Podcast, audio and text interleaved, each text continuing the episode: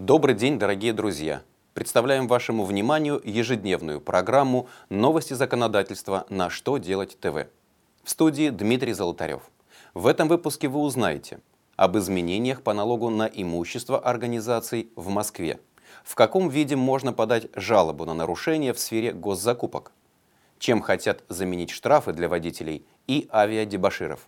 Итак, обо всем по порядку. 1 января 2015 года расширится перечень объектов столичной недвижимости, налоговая база по которым будет исчисляться по кадастровой стоимости. Соответствующий закон подписан мэром Москвы.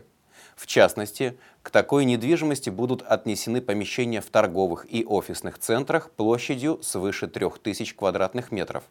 Кроме этого, под повышенный налог попадут офисы, магазины, предприятия общепита, и бытового обслуживания, размещенные в многоквартирных жилых домах, если их совокупная площадь в доме свыше 3000 квадратных метров. При этом уменьшится список нежилых кадастровых помещений по сравнению с предыдущей редакцией закона. В нем останутся только фактически используемые по назначению помещения, расположенные в отдельно стоящих зданиях. Для помещений общепита, расположенных вблизи интенсивных пешеходных зон, ставка кадастрового налога будет меньше в 10 раз, чем по другим объектам. Минэкономразвитие разъяснило вопрос о возможности пожаловаться в электронном виде на нарушения в области госзакупок.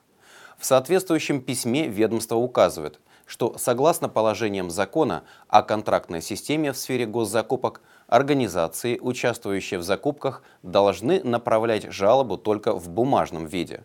При этом следует учесть, что закон об электронной подписи приравнивает сведения в электронном виде, подписанные квалифицированной электронной подписью, к информации на бумаге. Поэтому электронная жалоба должна иметь именно такую подпись.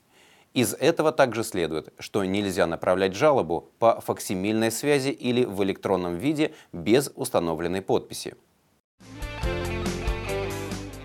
В Госдуме предлагают новый вид наказания для нарушителей правил дорожного движения и авиадебаширов.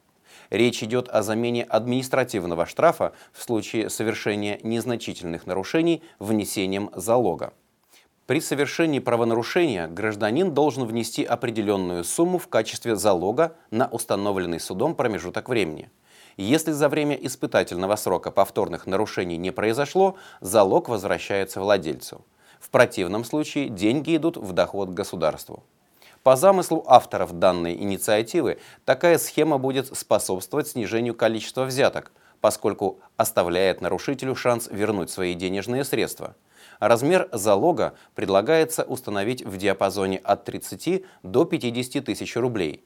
Не исключено также, что вместо денег будет разрешено использовать другие виды активов. На этом у меня все. Задавайте ваши вопросы в комментариях к видео на сайте «Что делать ТВ». Я благодарю вас за внимание и до новых встреч!